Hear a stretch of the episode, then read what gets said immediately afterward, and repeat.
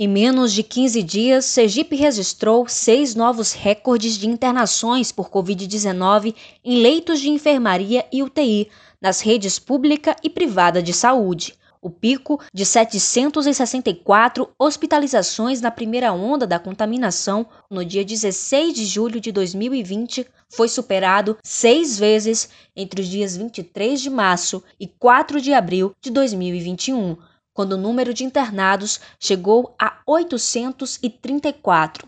A gravidade no adoecimento de pessoas nessa segunda onda da pandemia no estado está associada à predominância da circulação da variante P1. É o que indicam dados preliminares de uma análise epidemiológica liberada pelo chefe do Laboratório de Patologia Investigativa da Universidade Federal de Sergipe, professor Paulo Ricardo Martins Filho com base em dados do Laboratório Central de Saúde Pública de Sergipe. A variante B1, comumente identificada no país ao longo dos primeiros meses da pandemia, dominou a primeira onda da contaminação no estado. Essa linhagem apareceu na análise genômica de 58% das amostras sequenciadas pelo LACEN Sergipe junto à Fiocruz entre março e agosto do ano passado.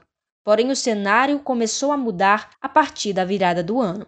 A P1 conhecida como variante brasileira, originalmente encontrada em Manaus, Amazonas, foi identificada em mais da metade, 55,6% das amostras sequenciadas entre dezembro do ano passado e fevereiro deste ano em Sergipe. O primeiro caso da nova linhagem do vírus foi registrado no estado no dia 17 de janeiro, um mecânico de aeronaves que veio do Amazonas. A análise ainda revela que a variante P2 descoberta inicialmente no Rio de Janeiro e identificada pela primeira vez em Sergipe no dia 26 de dezembro, predominou em 30,2% das amostras no período analisado no estado. No primeiro mês do ano, a taxa de óbitos entre pessoas hospitalizadas com a infecção em Aracaju foi de 13,5%. Em seguida, a tendência de alta de mortes entre pacientes internados com a doença na capital elevou o índice de 14,7% em fevereiro para 37,7% em março. Após a publicação dos decretos governamentais que visam restringir a circulação e aglomeração de pessoas, a taxa de reprodução do vírus caiu para 0,93 em Aracaju. No entanto, segundo Martins, o comportamento da curva epidêmica também se associa às características das mutações. Apesar da redução da taxa de reprodução do novo coronavírus aqui na capital ao longo dos últimos 30 dias, chegando seu patamar atualmente abaixo de 1, ainda é muito grande o volume de pacientes hospitalizados em toda a rede de saúde aqui na capital.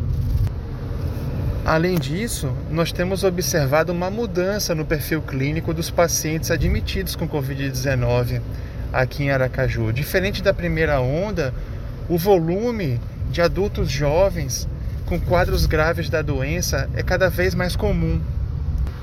Isso parece estar associado à ampla circulação da variante P1 em nosso estado.